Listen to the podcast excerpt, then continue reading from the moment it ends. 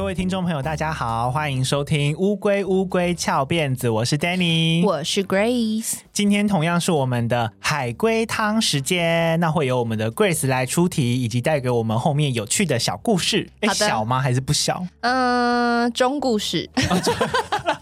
你今天是讲哪一类的？我今天讲杀人类的哦，这是真实案件。Yes， 哎，好啦好啦，好久没有听这么重口味的。对啊，今天嗯颇重口味的。好，但今天海龟汤。嗯，又是我自己编的、欸、而且我先和大家说、哦、在我们今天录音之前，我其实有传一个闺蜜的海龟汤投稿给她，说、欸、这个你可以参考看看什么什么，然后她就说哦，那可能要等下次哦，因为我这次也是自创。然后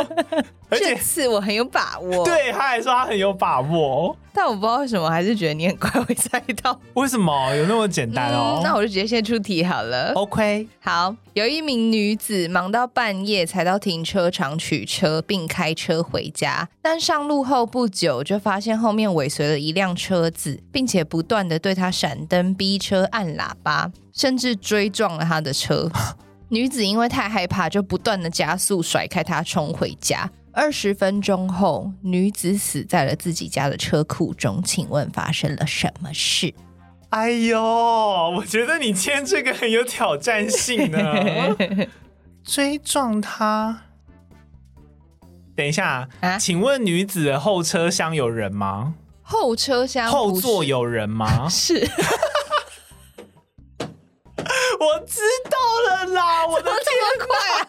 我的天哪、啊、好，你猜猜看吧。请问呃等一下，那我先问，请问女子是被在后座的人杀死的，对不对？是、oh, easy 啦。easy。 嗯，我要猜题。请说。女子忙到深夜才回家，诶，然后被那个后座的人杀死了。嗯，诶，你要猜为什么后面的人要那个、啊、为什么有人在后面追撞他，还追撞他？请问男子追撞后面的人追撞他是故意的吗？是，是故意的。请问追撞女子的车是想要把后座的人撞死吗？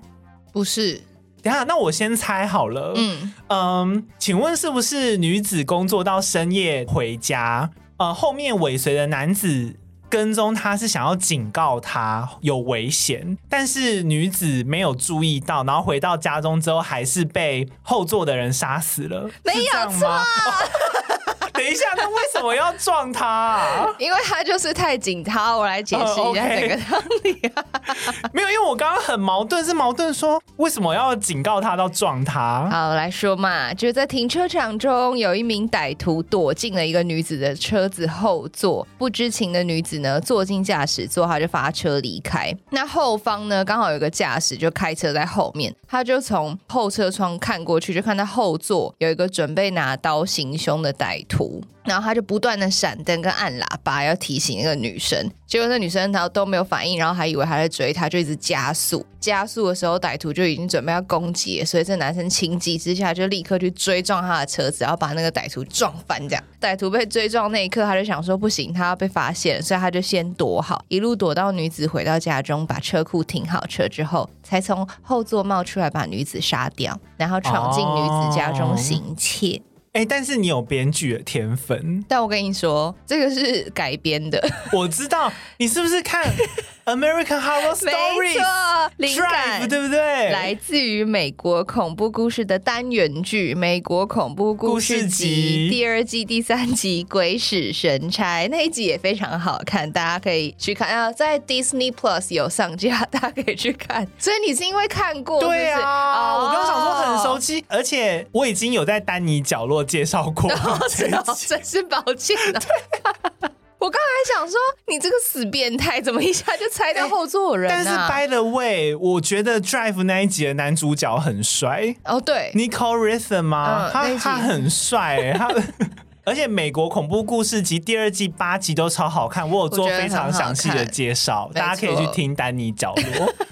感恩你啦，还帮我做宣传，快笑死！感谢你啦。我刚一度想说，妈的，你真的是心理变态，怎么一下子就想到后座有人？没有，因为我刚刚事后想了一下，我就想说，这个很似曾相识啊。然后我想说，如果你真的是完全凭空想象到的话，那你可以当编剧，因为就是现成的剧里面的剧情 是, 是改编的。Okay. 但是我改编那个剧情跟那个 Disney Plus 稍微有不一样，对对 对, 对, 对，所以大家还是可以去看一下，有一点出入，还是可以看。没错，很好看。那今天也是快速的在玩了海龟汤，你下次还是要不要参考一下闺蜜的？好啦，下次还是用大家投稿，好，大家多多投稿好吗？或是你就是认真想扳倒我，精心设计一个题目。我觉得我好像脑袋回路实在是太简单了，我真的很难设计海龟汤。那代表你比较单纯啦。对，我没有办法积极改规改规改编海龟汤。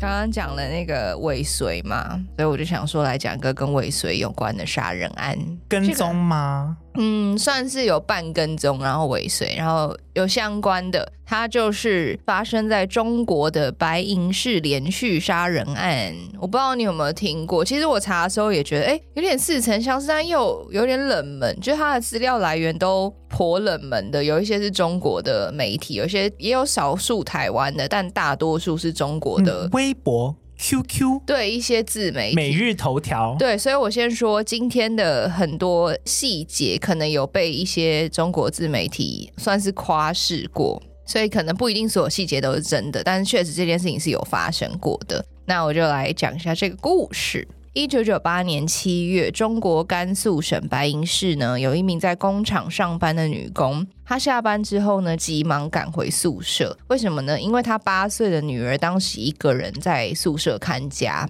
当天呢、啊、因为她平时同住的老公有事要出差，所以她早上其实有先把她女儿一起带去工厂上班，但到了中午的时候，她就被告知说工厂有规定其实是不能带儿童进入厂区的，所以不得已下午的时候，这位母亲就将大概七，好像是有一些媒体说七岁多，有些说八岁，总之她就先把她她的小女儿带回宿舍，让她独自留在家里面，想说几个小时后她就下班了。那当女子回到宿舍的时候啊，就发现家中的桌上放了一个原本没有的水杯，就一般是他们拿来给客人用的水杯，而且屋内一片寂静，完全找不到女儿的踪影。然后她就有一种很不安的感觉，她就着急的一直呼喊着女儿的名字叫淼淼，一边到处的翻找看女儿是不是躲起来了。可是她走进房间里面啊，还是没有看到淼淼的身影，就也没有听见淼淼回话。她就边找边走进房间，发现床铺一片凌乱，她顺着那一片凌乱的痕迹找到了衣柜旁边。当她打开衣柜的时候呢，就看到了令她心碎的一幕。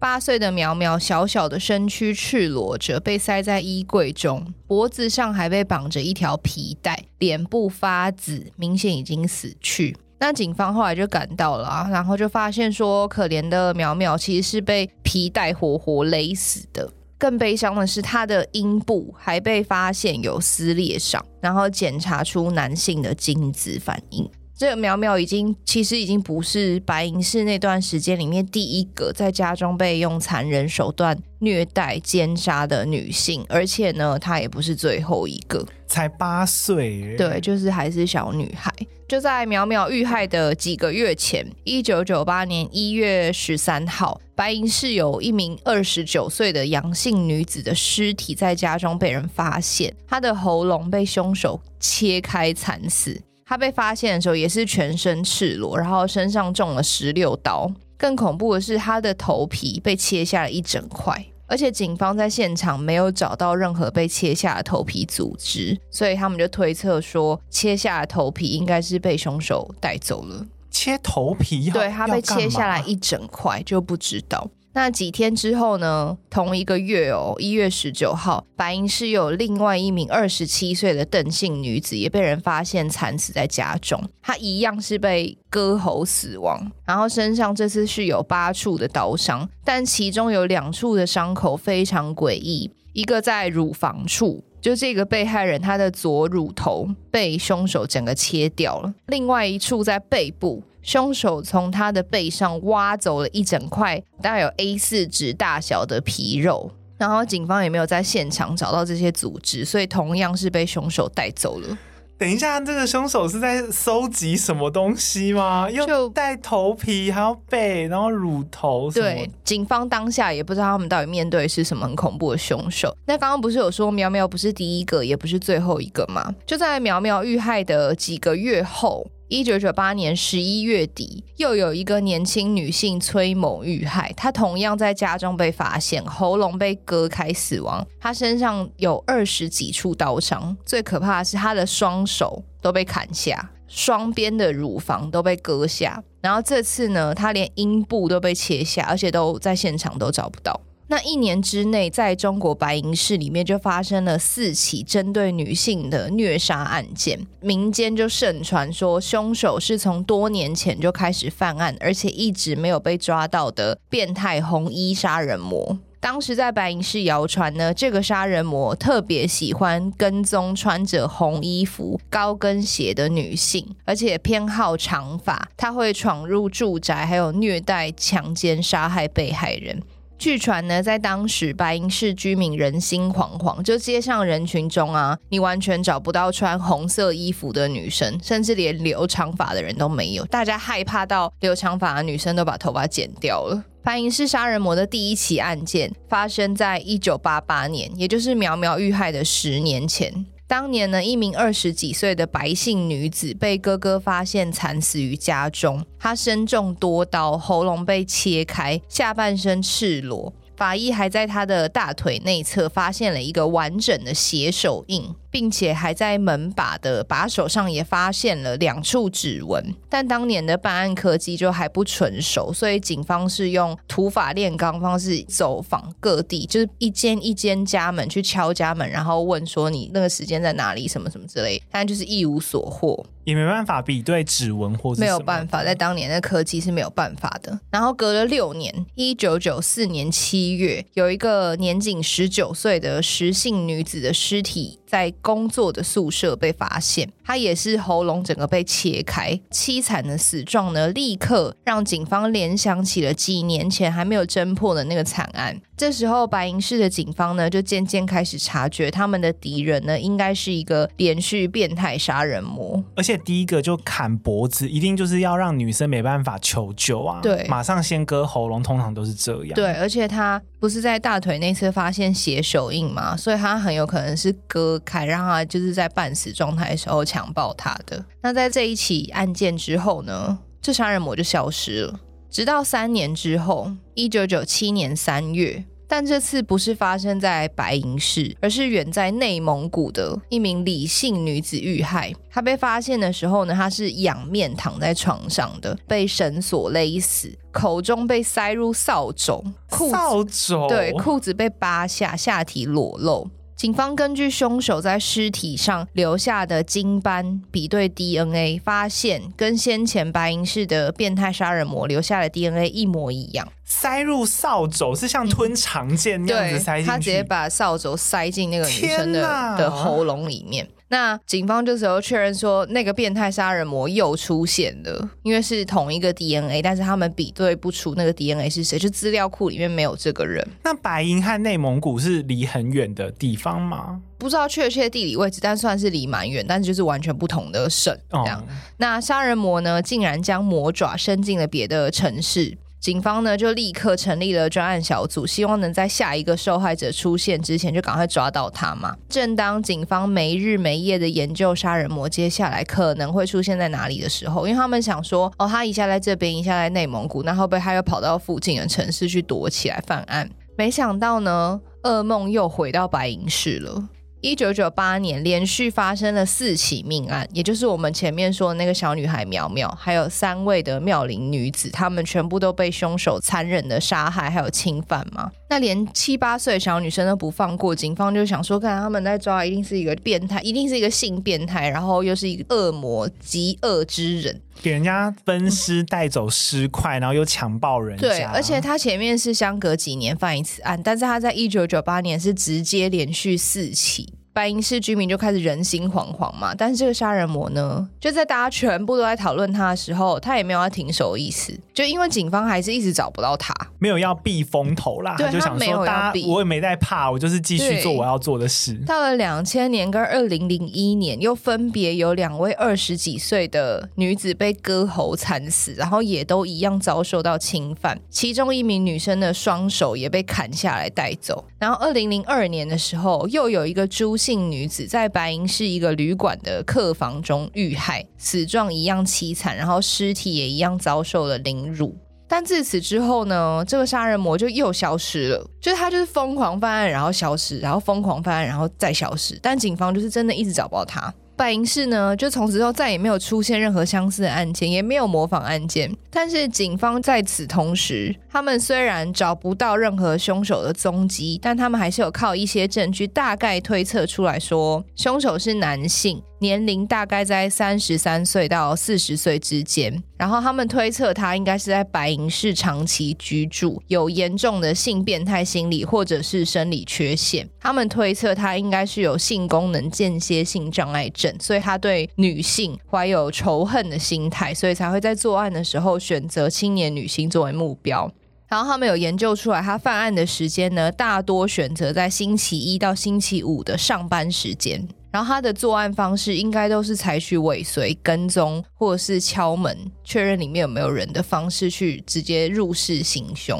就是锁定独居女性。但即便警方努力的追查，但五年十年过去依旧一无所获，白银市变态杀人魔就这样销声匿迹。我觉得这样子会让那个杀人魔越来越有自信、欸、想说反正你们都抓不到我啊，我也没什么好怕的。对，但是一直到二零一六年就真的隔了超久，第一起案件是发生在一九八八年，然后一直到二零一六年隔了二十八年。对，哦哦，数学好好、欸、是吧，二十八，对啊，二十八，数、哦、学真好。然后二零一六年的时候啊，一名高姓男子因为贿赂等罪名被警方逮捕，逮捕的过程呢就例行性的做那个 D N A 资料收集啊，然后比对资料库。这时候警方的资料库出现了警示讯息，警方一查发现这名男子的 D N A 跟十四年前就消失的白银市杀人魔有相似的反应，但没有完全吻合，不是他，但是有反应。是他的亲属吗？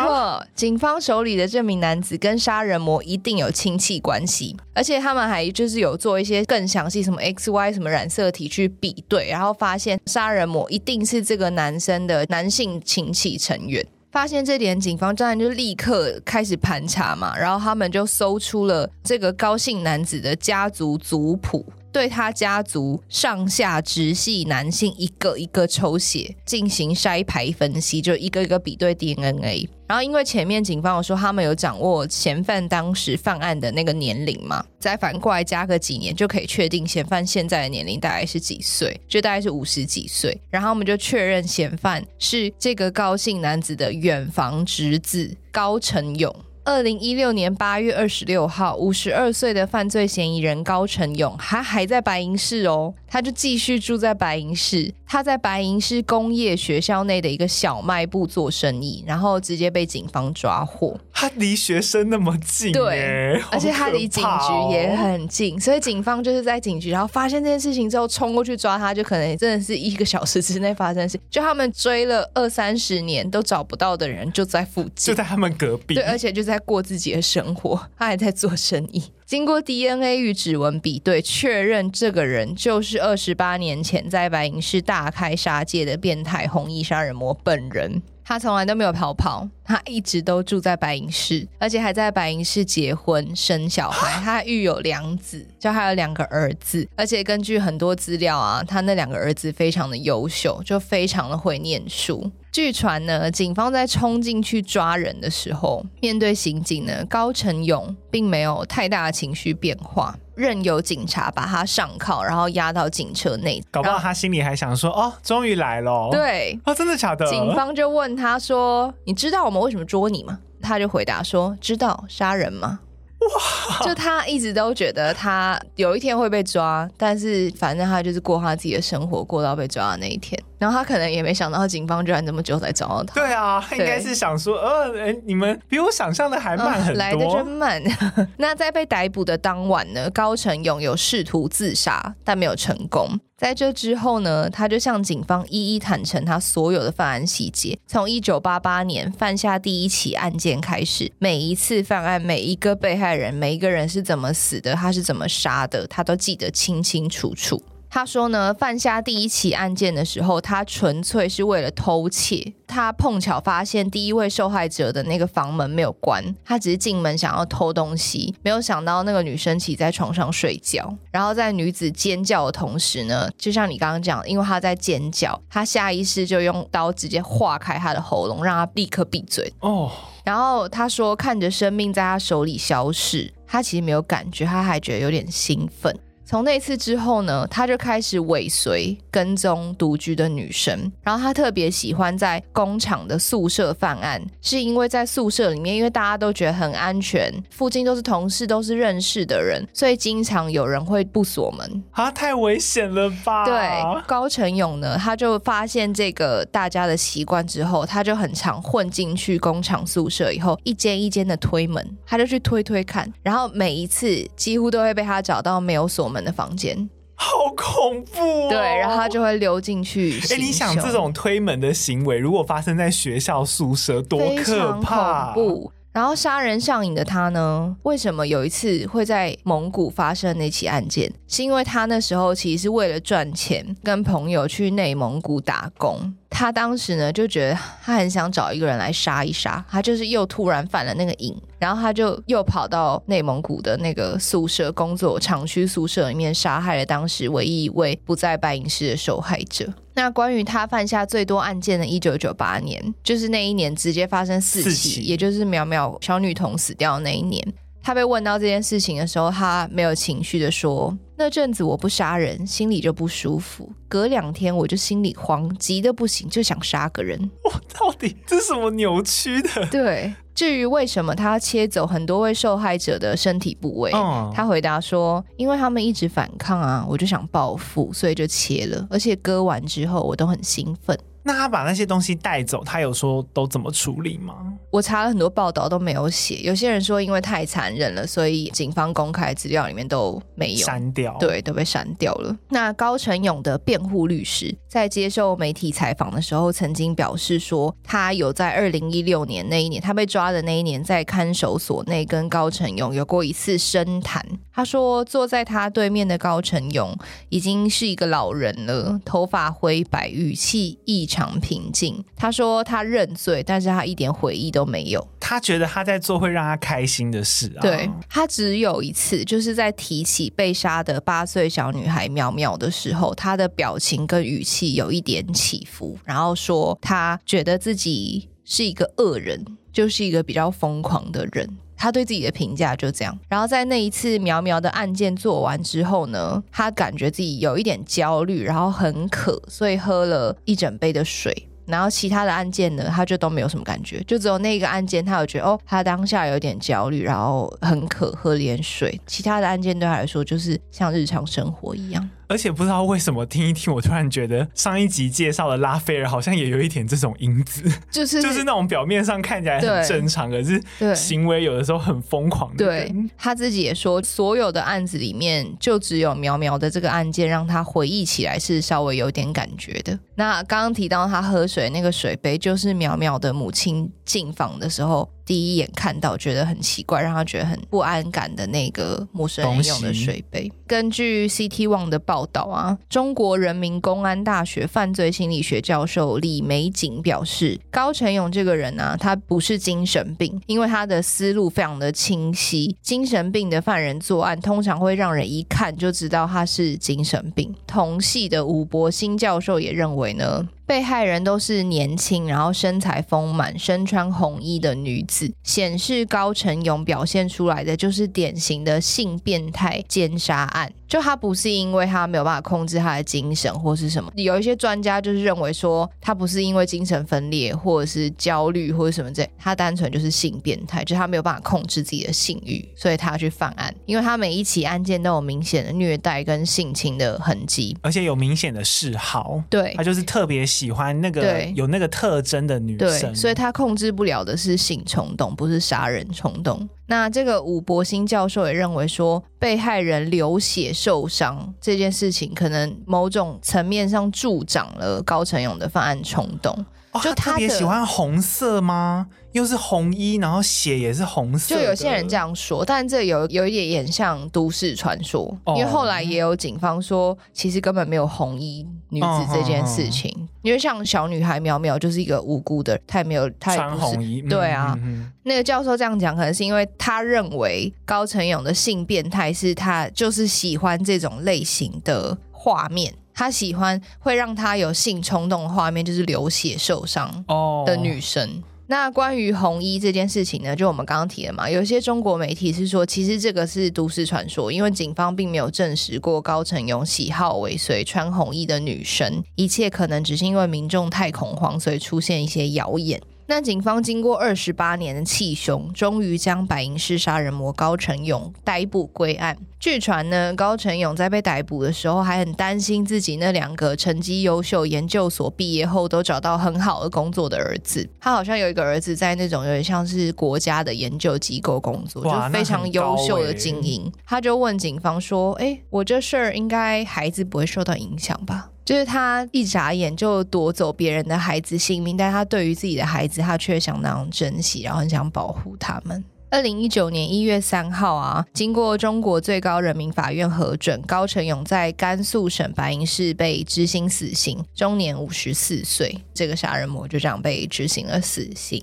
该要应该说光是死刑可能都不够，他杀了那么多人，对啊，非常非常多，而且嗯，还有一些案件细节我没有特别的提到，就有一些是说像第一个受害的那个白姓女子啊，她的母亲就因为一直等不到犯人被逮捕归案，就是含恨而终，然后她的哥哥还是弟弟就发现她尸体的那个人那个家人后来因为那个画面太刺激，他也一直没有办法走出这个事情，所以后来自杀了。哦、oh, ，对，所以这个案件其实后面有蛮多衍生出来蛮悲伤的故事。那因为这次讲的案件加害者是透过跟踪或者是闯进独居女性的家中嘛，所以我就在网络上查了一些也是真实发生的独居女性被跟踪的事件，就想要来提醒说无论是独居的女性还是男性啊，自己其实都要多多注意，这样一个人住都要很小心。对，其中一个是发生在南韩，二零一九年的时候有一个台湾的学生，他在南韩留学，他在 Dcard 发文说自己在南韩租房子，就第一次吓到报警。那为什么呢？南韩的房子一般都是用密码锁嘛，通常预设的密码很长，是一二三四米米字号、哦、米字键零零零零米，对，台湾可能用零零零零，他们那边可能很多是一二三四米。那某天凌晨十二点多的时候呢，这个台湾留学生他已经在睡觉了，突然他就听到门外传来按密码锁的声音，他一个人住，好恐怖、哦、没有人要回他家，他一个人住，他就听到外面滴滴滴滴滴滴滴滴滴，密码锁一直响，虽然门没有被打开，但他就已经吓个半死。然后他在密码那个声音停下来的时候，他就抓起手机就传讯息给朋友，就在他传完讯息的时候，他又听到滴滴滴滴滴，但这次比较远，因为他发现那个人好像在按隔壁房间的密码，哦，发现没有办法打开，对，所以听起来他就是一直在用一二三四米在测试，看哪一间房间没有换密码他就可以打开那个房间门。还好后来那两间房他都打不开，然后那个人可能就离开了。第二天原 po 呢就立刻联系房东，就住在隔壁的那一对母女也说他们昨天房间的密码一直被人家按，他们也有听到然后吓醒，但是他们也不敢开门。还好在他们报案之后警察就很快就抓到人了。哦，有抓到、哦、有抓到人，那个人就是在随机犯案，就像我们刚刚提到案件高成勇一样，他就是一间一间去推门、嗯、看谁没锁，看谁没换密码，他就随机进去。真的不行耶，那个密码真的好好设，而且我真的听过有一些什么某一些东西在上面搞不好还看得出你长按的那个指纹、呃、指纹你说脖子这部分吗？脖子部分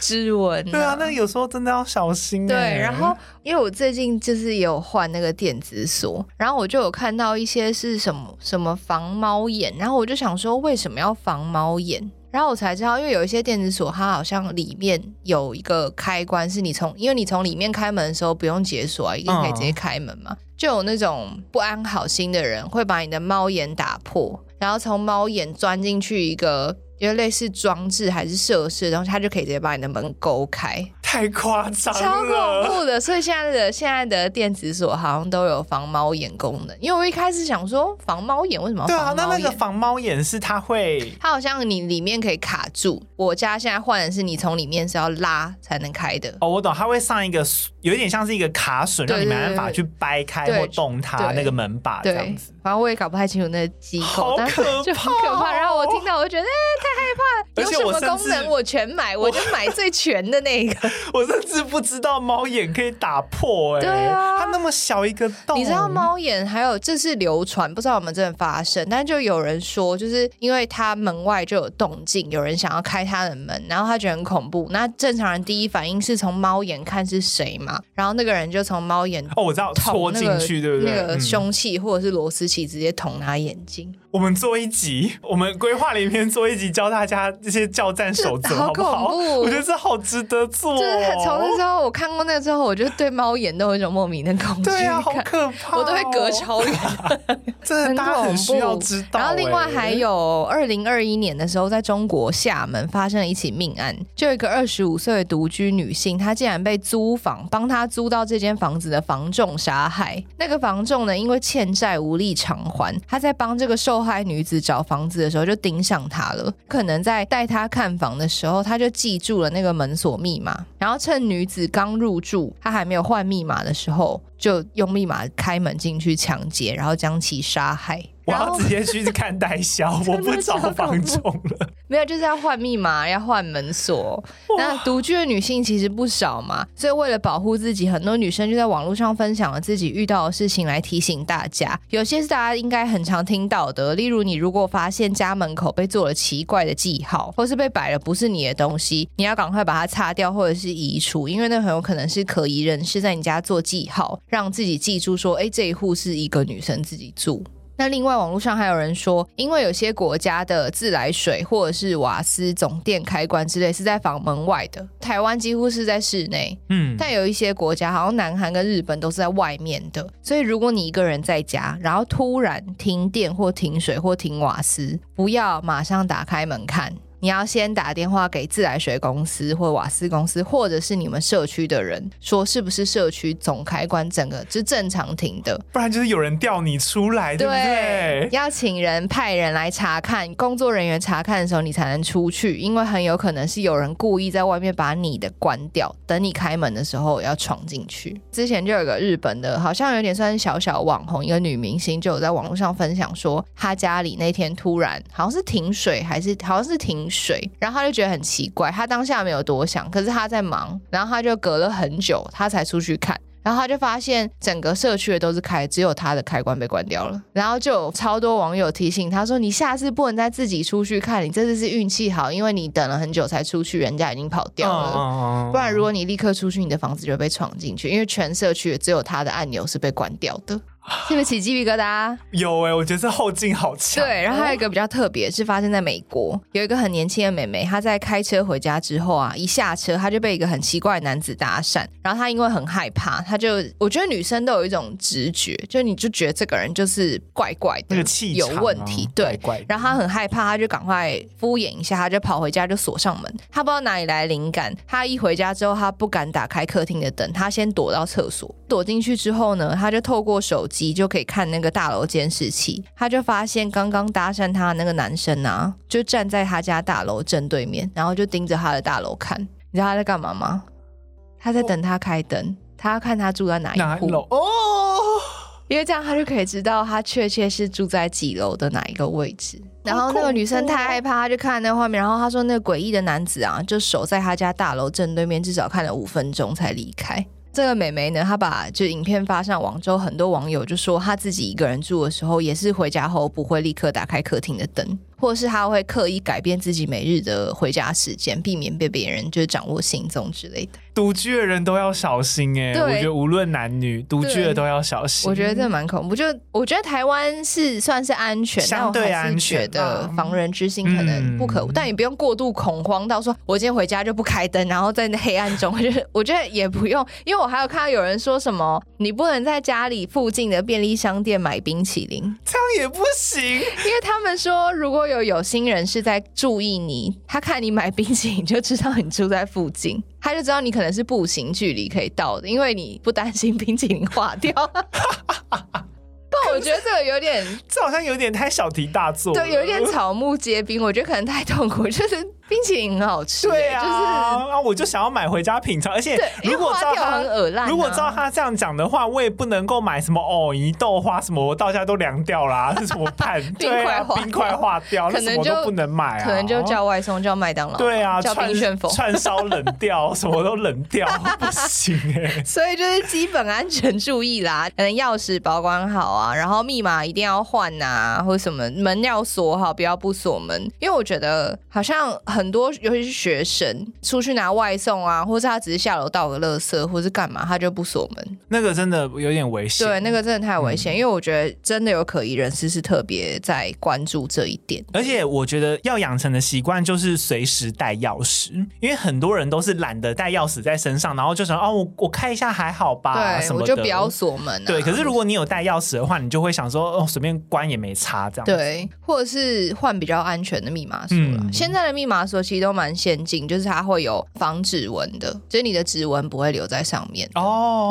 oh, 那也不错。现在有各种先进，就是大家可以，但但是我就觉得一定要换锁。如果你是租房，因为你如果是租房，房东也可以进你房间啊。哦、oh, 有道理。好啦，那节目的最后一点时间呢，我们来念一下近期订阅或是赞助我们的闺蜜。好，首先第一位是 Ryan， 他说第一次听到乌龟壳是听往楼下丢蛋饼那集，说真的第一次听的时候整体真的觉得还好，但我发现你们是属于耐听型的节目，不知不觉就继续听下去，现在正努力的往前面追集数中，两位主持人很活泼，讲话很有趣，感受到对做节目的用心，继续加油，我会一直听下去的，赞啦，谢谢 Ryan。 好，下一位他叫做鱼Y U， 他姓于吧，或是 U 哦 U，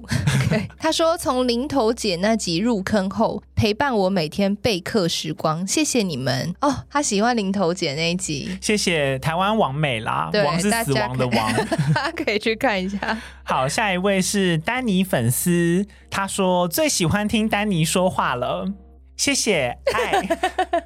爱你。对啊、欸、这比较少数耶，因为大部分的人都是对葛姐姐告白、啊、没有，我觉得可能你的粉丝比较安静，对、哦、就是默默在心里爱着你这样，然后每一集丹尼角落都听。然后下一个是 Jessica， 她说她是新同学，新同学报道，谢谢格瑞斯跟丹尼，喜欢你们的主题叙事方式方式口条声音的。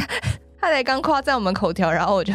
放吃螺丝。还重点是你们相处的方式都让人觉得好自在啊，每次都会跟着你们一起笑。乌龟真的是我们通勤或是上班做业务的良药，很喜欢你们，请继续加油，会努力上班支持你们的，谢谢你。接下来这位是 Sophia， 她说最近才开始听你们的节目，超级喜欢，最喜欢都市传说跟真实故事，因为不敢自己看鬼片，所以很喜欢听你们说故事，哈哈，爱你们。下一个说刚好我也叫做 Grace， 谢谢 Danny 跟 Grace 创造出这么好的节目，庆幸自己每个月有订阅才能从穷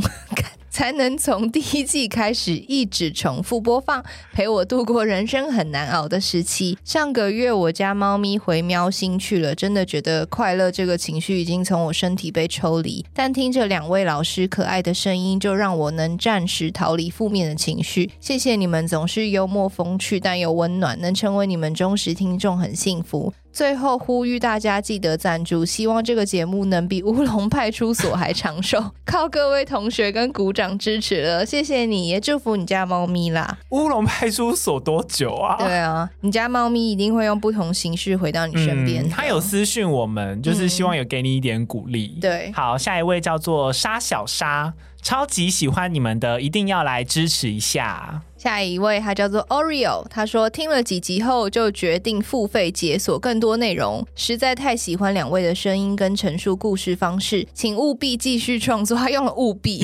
我会在后方持续火力支援，好可爱、哦、好可爱、哦、火力火力支援，请用钞票当做火力拿那个射钞票那个奖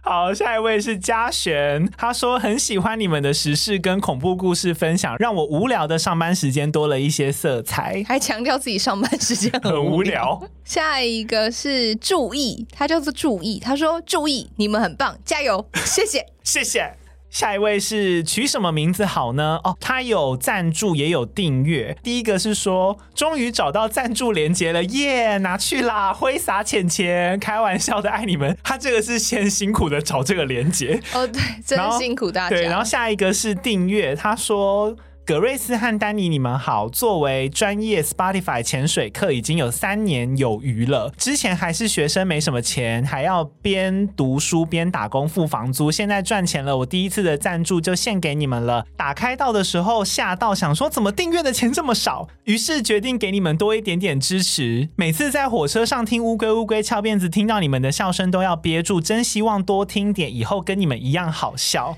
谢谢，可以的，幽默感就是这样培养来的。没错、呃、我们还是希望大家就是有余力的时候再赞助我们，量力而为，不要不要强迫自己。下一个是叫做乌龟杰尼杰尼，好可爱，你们真的是我最喜欢的节目没有之一，继续支持，来交班费咯。最近重听了钱钱教授的双胞胎实验，让我想起之前佛州玛雅的医疗案件，也是医者傲慢下的悲剧。超喜欢你们的结语，世界上未知实在太多了，真的必须保持开放的心，共免之。突然的正面，加入乌龟乌龟教了我很多。你好，我是喵啊，种子种子好，下一位叫做 E， 他说远在墨尔本的我无意间发现乌龟乌龟翘辫子，你们的声音很有活力，听着能让人心情变得很好。我是一间小小咖啡店的老板兼咖啡师，哇哦，一边做咖啡一边听乌龟乌龟翘辫子，有时听到很好笑的地方我会不知不觉的笑了出来，尤其是 Grace 的笑声跟骂人的时候。每当我傻笑的时候，我朋友就会问 Grace 跟 Danny 又在耍宝了哦。第一次赞助就给了你们，你们很棒，真的很棒，加油。 P S 我从小在国外长大，所以中文文法不好，以上看不懂的话我也没办法。听起来很好、啊欸、听起来很好啊，我觉得沟通无碍、欸、我下次要去他的咖啡厅，我用骂人换咖啡客墨尔本感觉物价很高，他有想要吗可能他最后说嗯，可能没办法，物价太高然后下一位他是新规会员，意外之中发现的节目，而且单元很丰富，可以随着心情挑选不同的单元聆听。目前正在一边打工一边如火如荼的准备研究所的考试，你们的节目节目带给我打工通勤时和准备考试的过程很多陪伴，真的非常感谢你们。自认为自己是一个难搞又挑剔的人，尝试听一个新节目时很常觉得声音不习惯，或是节目电波对不到就放弃，但是 Danny 清爽的声音和 Grace 的御姐音都耐听又悦耳两位都口条分明，资料整理用心且逻辑清晰，该认真或该轻松的时机拿捏恰到好处，一听就爱上，几天内马上听完全部集数，因此决定来订阅如此优质的节目，才一杯饮料的钱真的太划算，第一次订阅就献给你们了，了，再次感谢你们带来这么棒的内容，加油。谢谢。他还没讲完哦、oh, sorry 他说除非穷到连五十都付不出来，不然会一直支持你们的。好感动哦。对啊，好感动。那对于被称呼御姐，你的想法是？我觉得这是一个我新的人设